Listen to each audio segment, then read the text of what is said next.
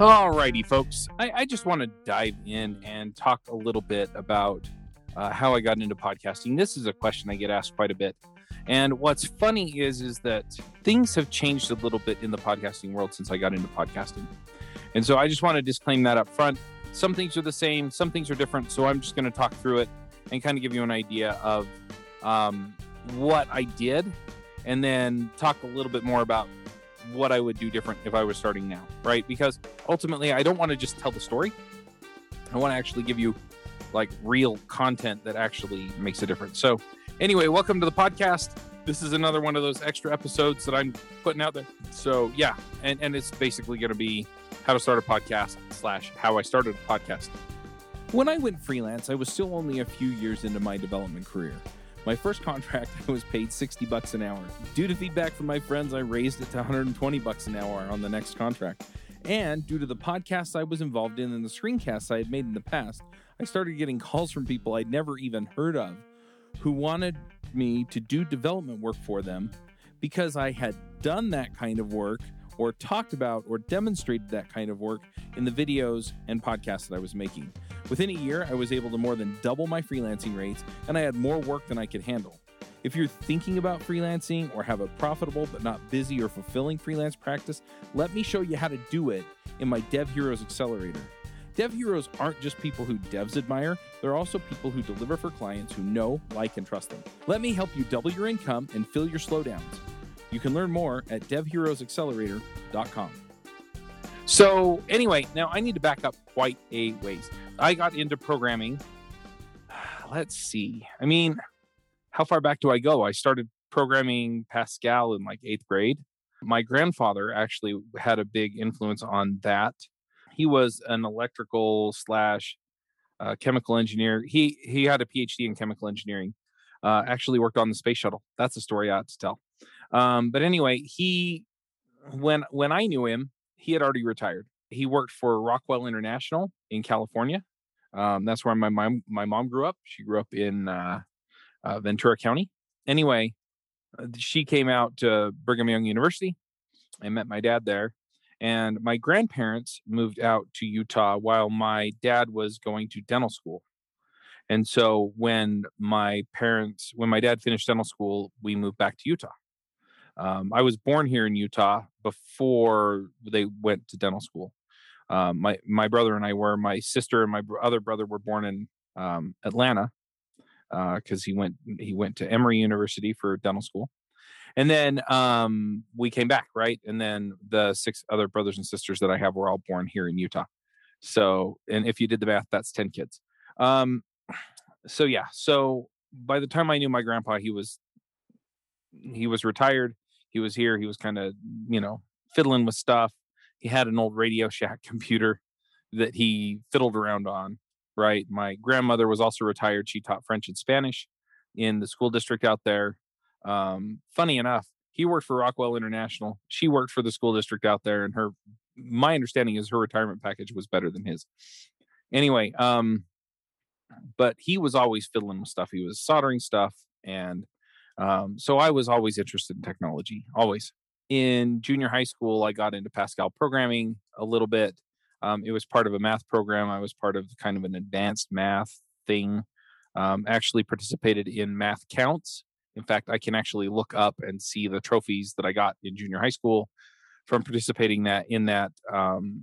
The team I was on for the school I was in, we went to state. We took second in state. I've got trophies from regionals. You get the idea, right? So I've always been a nerd. And yeah, so that's always kind of been a thing. In high school, I got much more into the electronic side of things. And so I wound up, when I went to college, declaring my major as electrical engineering because I thought that was where I wanted to go. And I took a whole bunch of classes there. And then toward the end of my time there, I got much more interested in computer and computer-related design. And so I changed my major to computer engineering and wound up taking a whole bunch of classes. So, we did like paging algorithms and operating system design and AI stuff.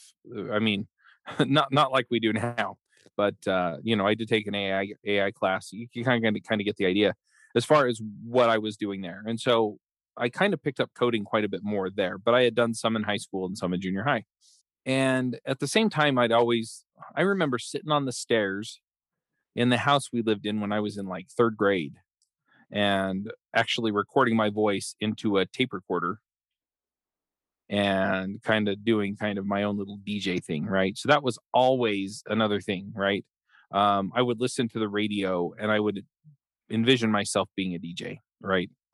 And so when this all kind of came about, and they're tied together, my programming career and my podcasting career are very closely tied together. So I was going to BYU, studying computer engineering, and I got a job about 6 months before I graduated at a company called Mosey. They did online backup. They're still around. They're now Mosey by Carbonite, which is funny because Carbonite was kind of the dirty word around the office because they were the big competitor at the time. And anyway, I was like the number 2 support guy. I was employee number 10 at the company. I worked there for a while, kind of got the QA effort going there. And then they hired a QA consultant to come in named Kay, and she's awesome. And then they hired another guy and he came in, Don, and it was Kay and Don doing QA for a while. And I was still running the support department. The guy that hired me or was instrumental in, you know, bringing me in and training me and all that stuff, he moved into some other projects in the company. And so I basically set up and ran the support department. You know, we started setting it up together. And then after he left, I continued that. At the same time, I got into Ruby on Rails. And that's where things kind of changed for me. Like before that, I'd taken the programming classes. And that was all just a means to an end to get, you know, a cush engineering job somewhere at some big company. But once I got the job at Mosey and I started doing the software development, I really loved it. I really, really, really loved it. And at the same time, the company got acquired and there was some political wrangling that went on, right? And I'm not going to go into all of it drama, okay? So I went to my boss and I said, because they moved me out of kind of the management role and basically said, you're going to do tech support for support. Because I'd been there long enough to where I knew how all of the systems kind of played together. And the only other person in the company that really understood that was the guy that had trained me, and he was off doing other projects, right? His name's Tom. And so Tom was doing other projects. And so the rest of everybody else could handle most of the routine stuff. And then some of the more experienced folks could handle some of the tougher stuff. And then they tended to have some more expertise in some areas than others, right? So some would understand the web interface better. Some would understand more of the back-end issues better. Some would understand more of the client issues better, right? But I had been one of 2 support guys for 3, 4, 5 months. I don't remember exactly when it was that we brought the next person in. And so I had to understand the whole system front to back. And the development team was also specialized, right? Because there were guys that worked on the back end. There were guys that worked on the client. There were guys, right? There were guys that worked on the web interface, and they understood the other pieces to the extent that they had to integrate with them, but that was it. So anyway, that was kind of the position I was put in, but I had wanted to be on the management track, and they basically derailed that. And so if I wasn't going to be on the management track, which is kind of what I felt like I was supposed to do, and if you ever feel like there's something that you're quote unquote supposed to do, sit down and really think about whether or not that's you feeling some kind of obligation to do it, or whether that's really where you want to go. Because if I had done everything that I had felt like I had was supposed to do my whole life, I don't think I'd be happy. And I'm just going to throw that out there. I mean, there are definitely true principles that I have adhered to my whole life that I feel like I'm supposed to adhere to that have made me happy. But in a lot of these cases, especially within my career, I have colored way outside the lines, and it has been a tremendous blessing for me. So anyway, I keep rambling off a field, but I want to give you enough context to understand the podcasting piece of this. So I went to my boss, and I basically, and then this is where they kind of pushed me aside, was where I went to my boss, and, you know, math nerd, right? I went in and I basically graphed out our workload over the last 6 months. And I went into my boss and I said, look, this is what we call an exponential curve, right? I mean, I was very respectful to him, but I mean, the gist was this is an exponential curve. And if you want to keep up on the support load, I'm going to need to hire basically double my team. And I need to do it now so that they will be trained by the time we hit this load, right? And we're going to have to continue to do that unless we can solve some of these fundamental problems, right? So we've got to start QAing some of these issues and solving them, or this is going to be untenable. And he looked at me because I had basically asked him for a crap ton more money. And he, I don't know what the politics that he was dealing with were. I really don't. But he basically told me that there was no way.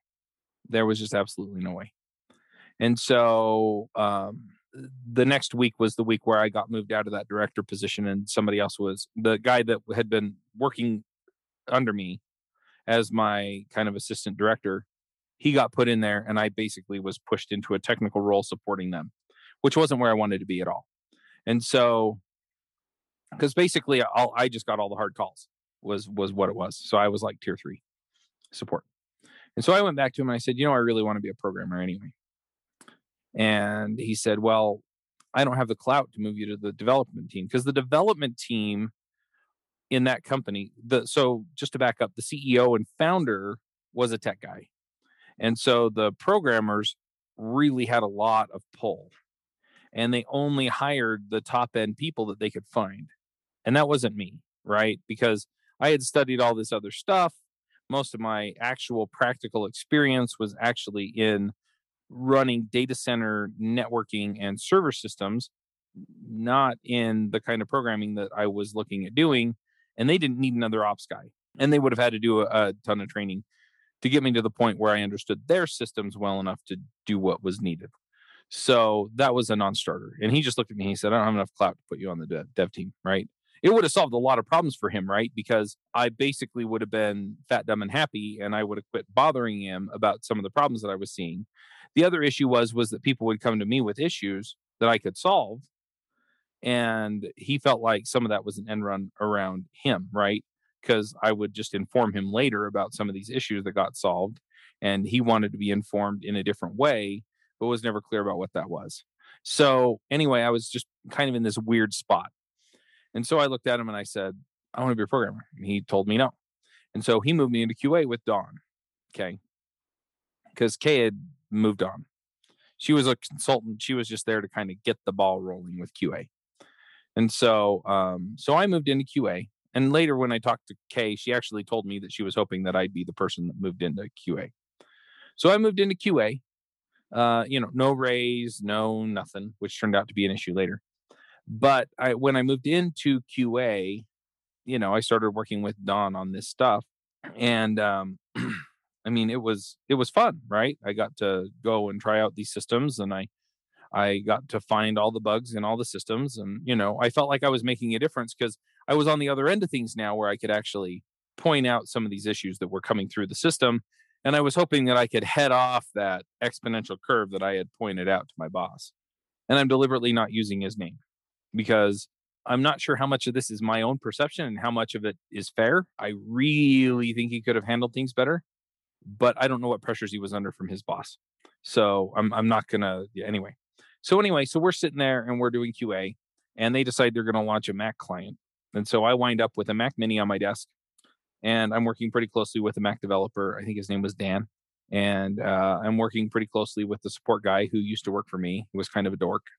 So anyway, so I'm working pretty closely with Dan, and I've got this Mac Mini sitting on my desk, and I'm testing the crap out of this Mac client that's, backing up to the same systems that the Windows client did, and reporting all the issues back to Dan. And at the same time, I'm testing all the backend systems and all of the web systems. And I was pretty good at it, and I found a ton of bugs. And it was to the point, actually, to where we held up the release for like 3 months of a new client. And I had done that before, actually, and the CEO finally just went and pushed one of the developers out of his chair. I mean, not onto the floor, but he, we made him get up and move. And then he sat down and he personally deployed the code, basically saying, I'm taking responsibility for this. We need the bug fixes that are in the current version to go out, even though we know that these other issues are there, right? When I was running support and doing QA at the same time before Kay showed up. So anyway, I held it up for like 3 months. I think my boss, I almost said his name, my boss was getting a ton of pressure from above, right, to get this release out because it had a bunch of new features. And I was also kind of doing a bit of work with GE, General Electric, who was actually their first big enterprise client. You know, I was still doing some support with them because they just needed me there. And anyway, so they finally released that. While I'm working there, Don, and so Don, he lived up in Ogden or around Ogden, Utah. And the office was in Pleasant Grove, Utah. And I know that some of the listeners are not in Utah or not in the US, so miles doesn't mean as much to you. Suffice it to say that you have to drive through Salt Lake City in order to get from Ogden to Pleasant Grove. And it was a good hour and a half, 2 hour drive one way, especially during rush hour traffic.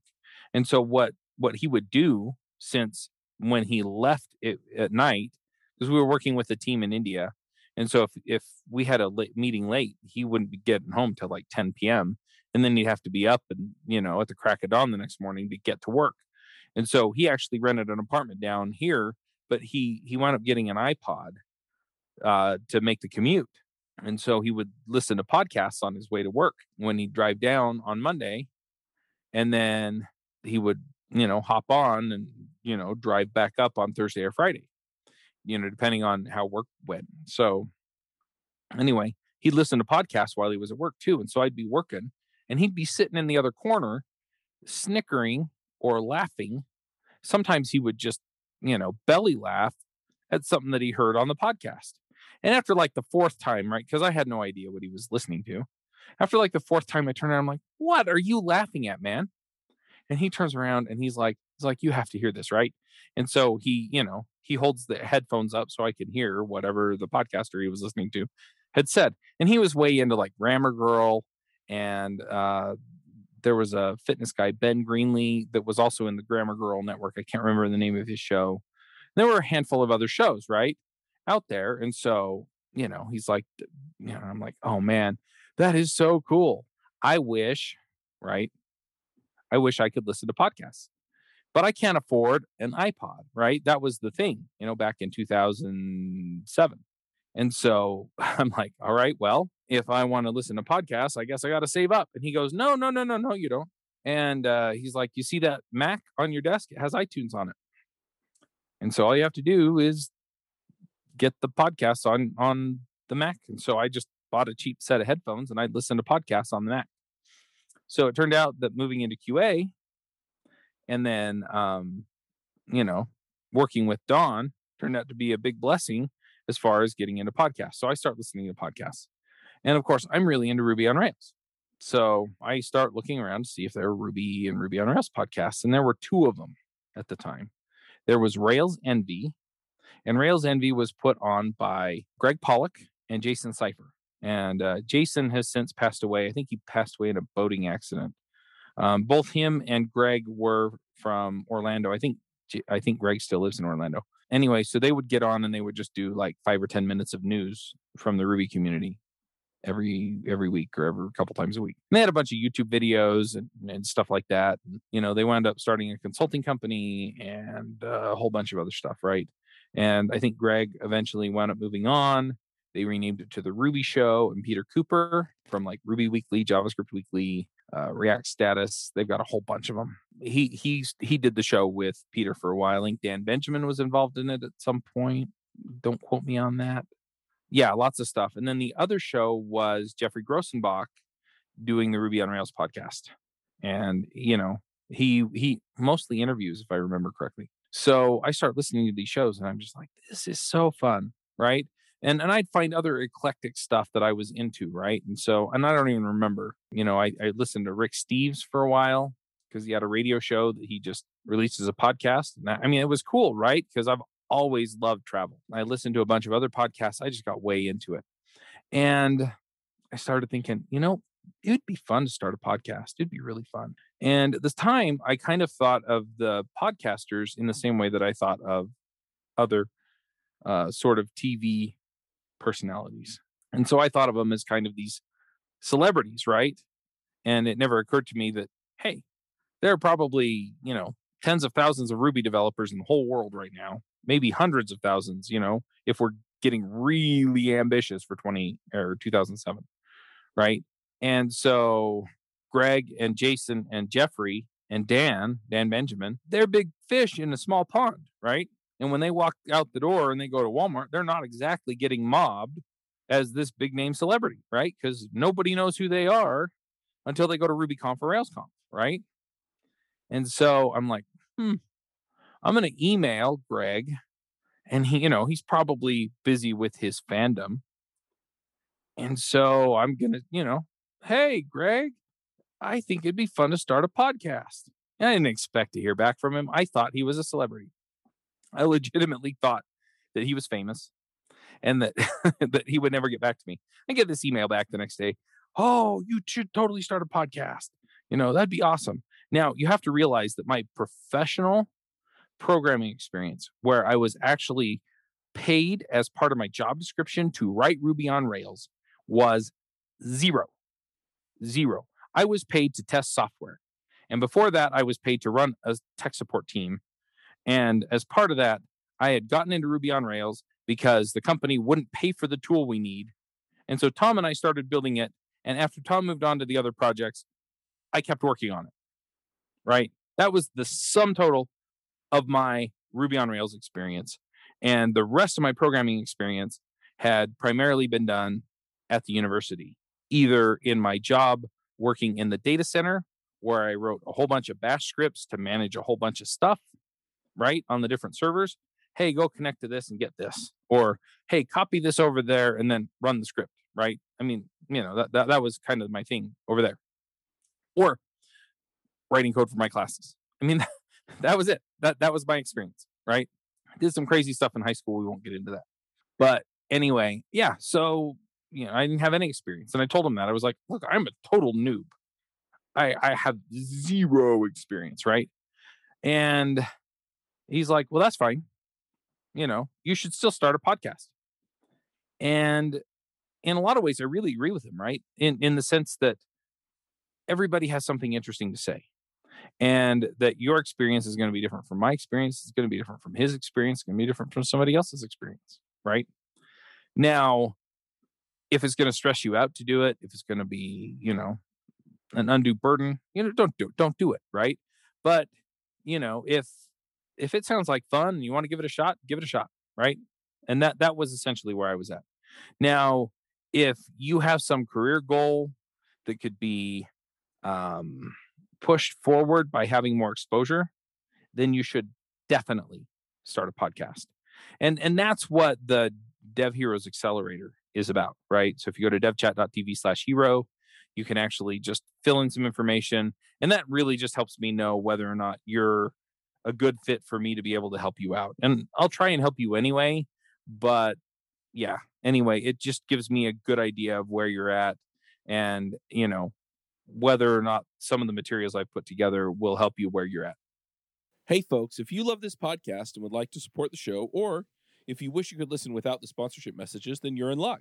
We're setting up new premium podcast feeds where you can get all of the episodes released after Christmas 2020 without the ads. Signing up will help us pay for editing and production, and you can go sign up at devchat.tv/premium. I'm like, well, I want to start a podcast, but I really don't want to duplicate yours, right? Because we didn't need two people going out there and talking about the same news stories in the Ruby on Rails community, right?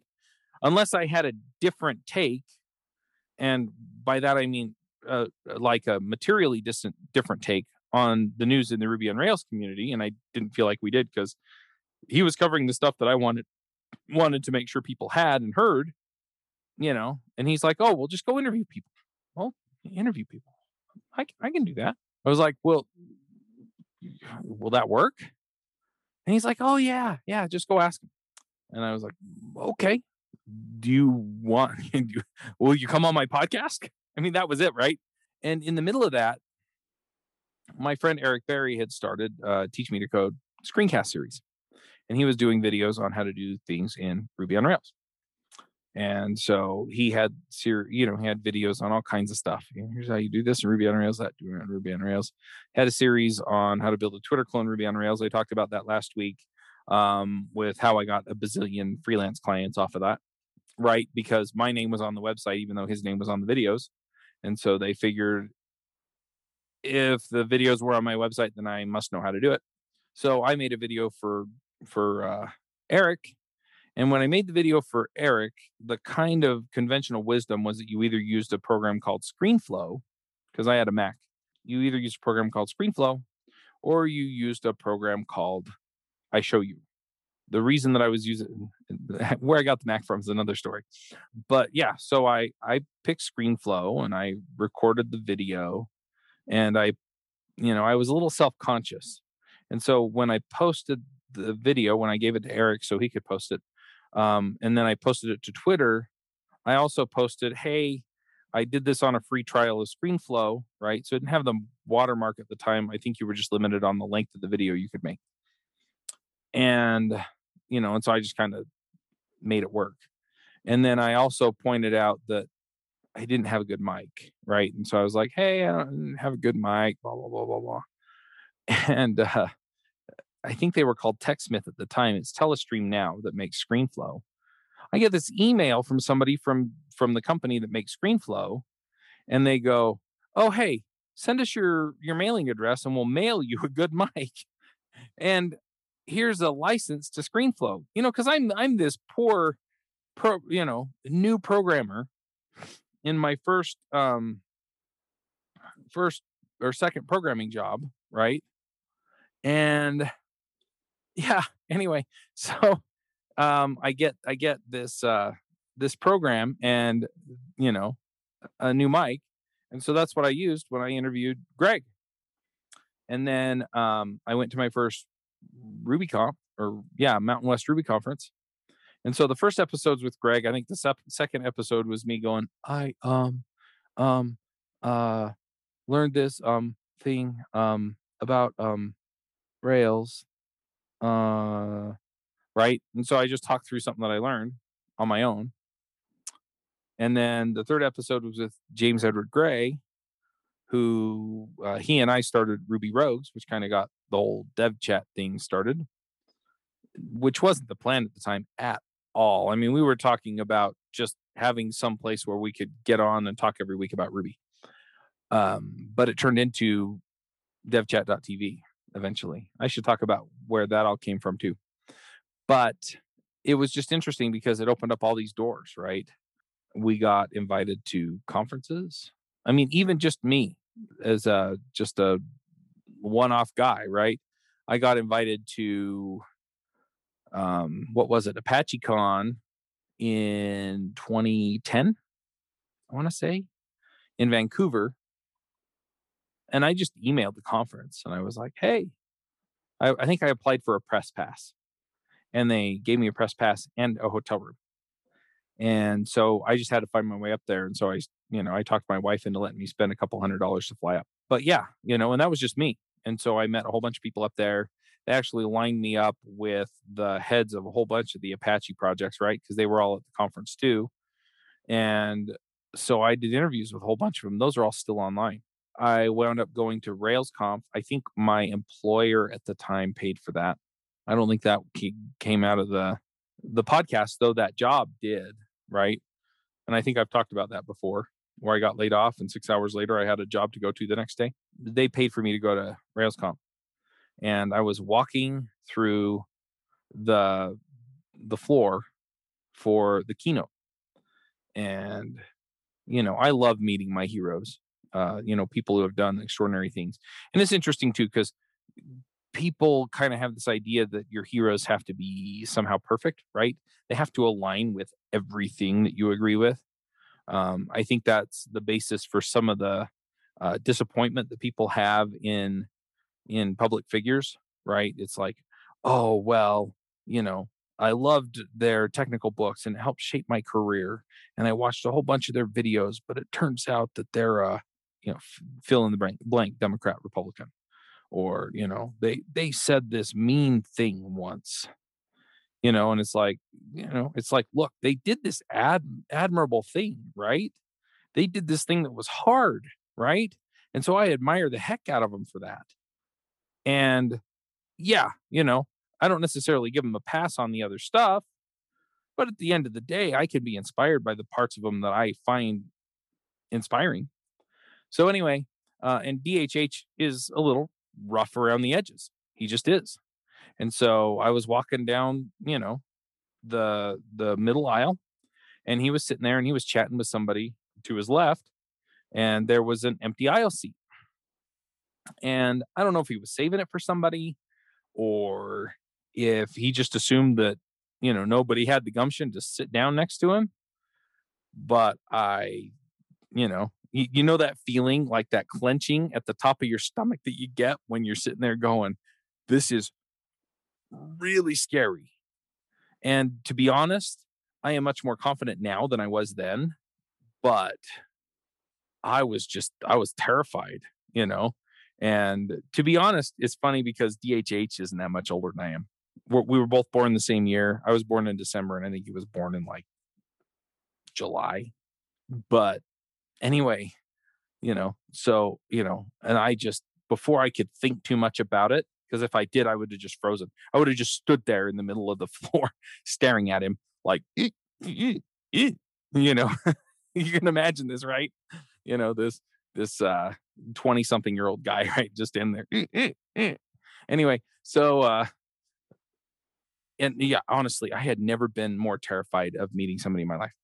And instead, I just walked up and sat down, and I'm sure he saw right through my playing it cool, right? Because there's just no way. There's no way that you couldn't see in my eyes that I was absolutely terrified. But I also think that the last thing he expected me to say was, hey, will you come on my podcast? And the other thing you also have to keep in mind is that this was back in like 2009. Back then, there were only a handful of people that knew who he was that would have wanted him to come on the show to talk about Rails, right? And so it was an opportunity for him that didn't come up all that often. And so it worked out. I'm sure he's a little harder to land now. I think now is a good time because he's actually out promoting Hotwire, right? And so you reach out and get him on to talk about JavaScript. But at the time, yeah, I just sat down. Hey, you want to come on my podcast? Yeah, that'd be great. Okay, well, how do I get a hold of you? He gave me his email address. I emailed him right then and right there, right? Because I had my laptop with me. I just whipped it out, got on the Wi-Fi, and just sent him an email.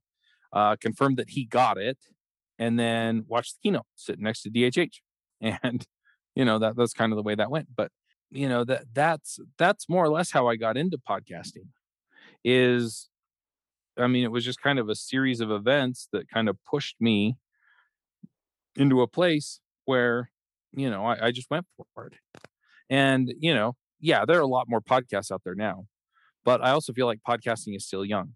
And the other thing is that as many more podcasts as there are out there now, the space is hardly saturated. The other thing is that there are podcasts that are starting and dying all the time, right? It's not an easy thing to keep going, especially for people that are running as many as we are at devchat.tv.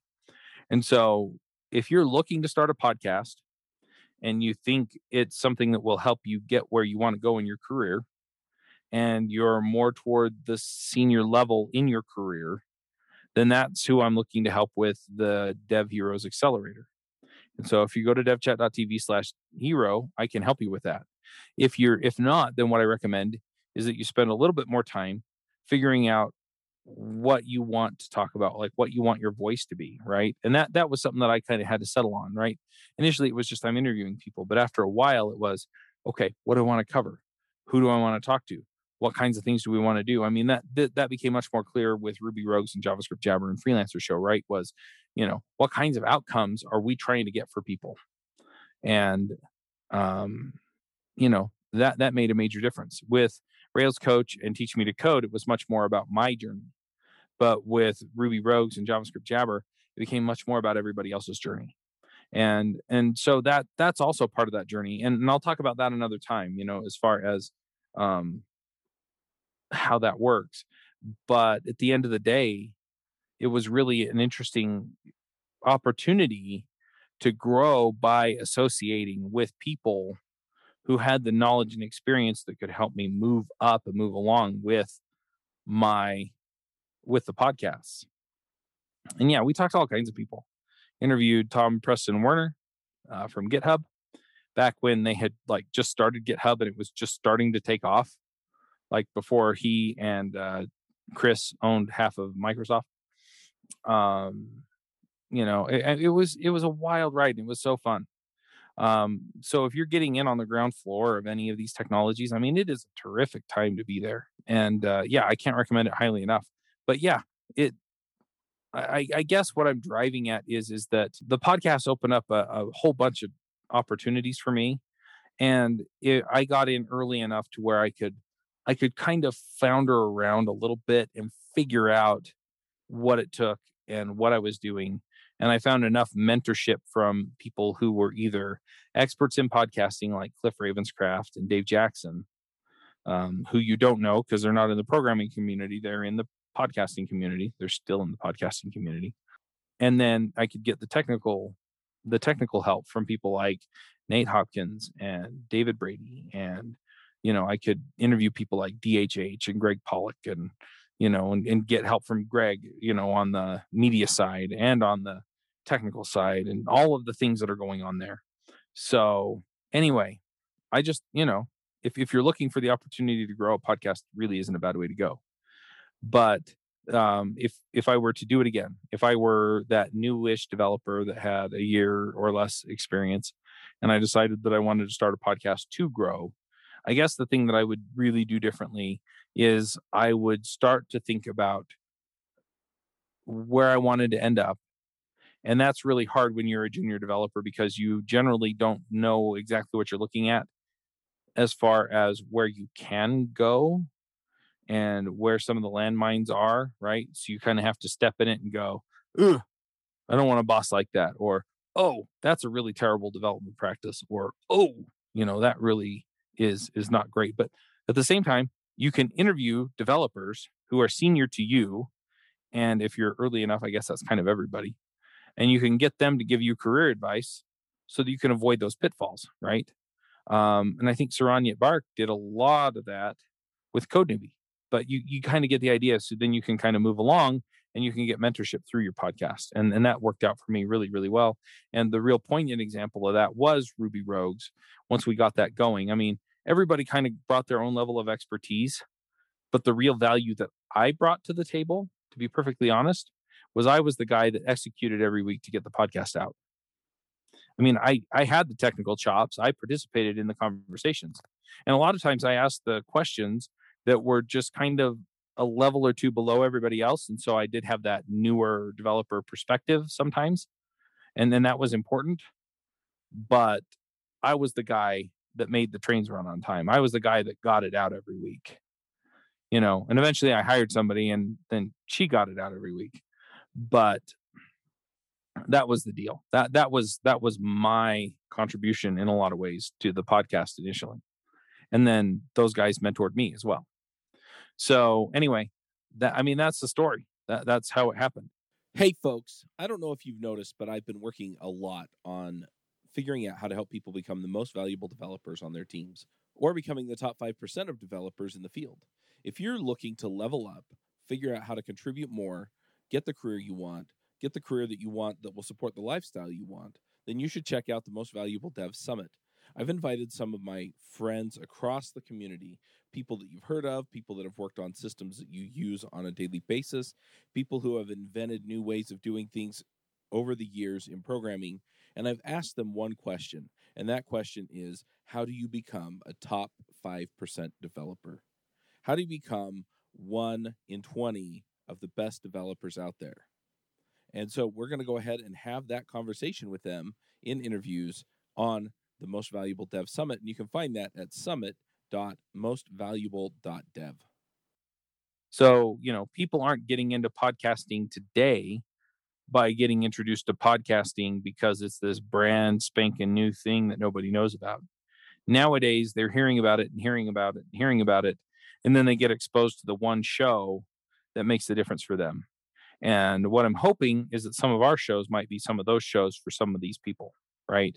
It's, hey, you keep saying you want to level up on JavaScript, you need to be listening to JavaScript Jabber. You keep saying you want to level up on Ruby, you need to be listening to Ruby Rogues. You keep saying you want to level up on Adventures in Angular, or on Angular, so you need to be listening to Adventures in Angular, or React Roundup, or Views on Vue, or Adventures in Machine Learning. You get the idea. And so that's what we're trying to do. And then ultimately, I want the people who listen to the show to be getting enough of the material so that when they've put in a year's worth of work on their career, that they feel like they've made a year's worth of progress within their career. And that's the goal. That's the mission. And so, before, like Rails Coach, it was my opportunity to talk about what I was learning and raise my profile. And it was my opportunity to talk to people who were senior to me and learn new things. And now it's my opportunity to put content out there for other people so that they can make that year's worth of progression. And I need to kind of refine my thoughts around that a little bit more before I really talk about what that journey looked like. But I will tell you that it's important. And so nowadays, that's the other thing that I would do differently, is I would really think about what the outcome is, right? Is it about my growth?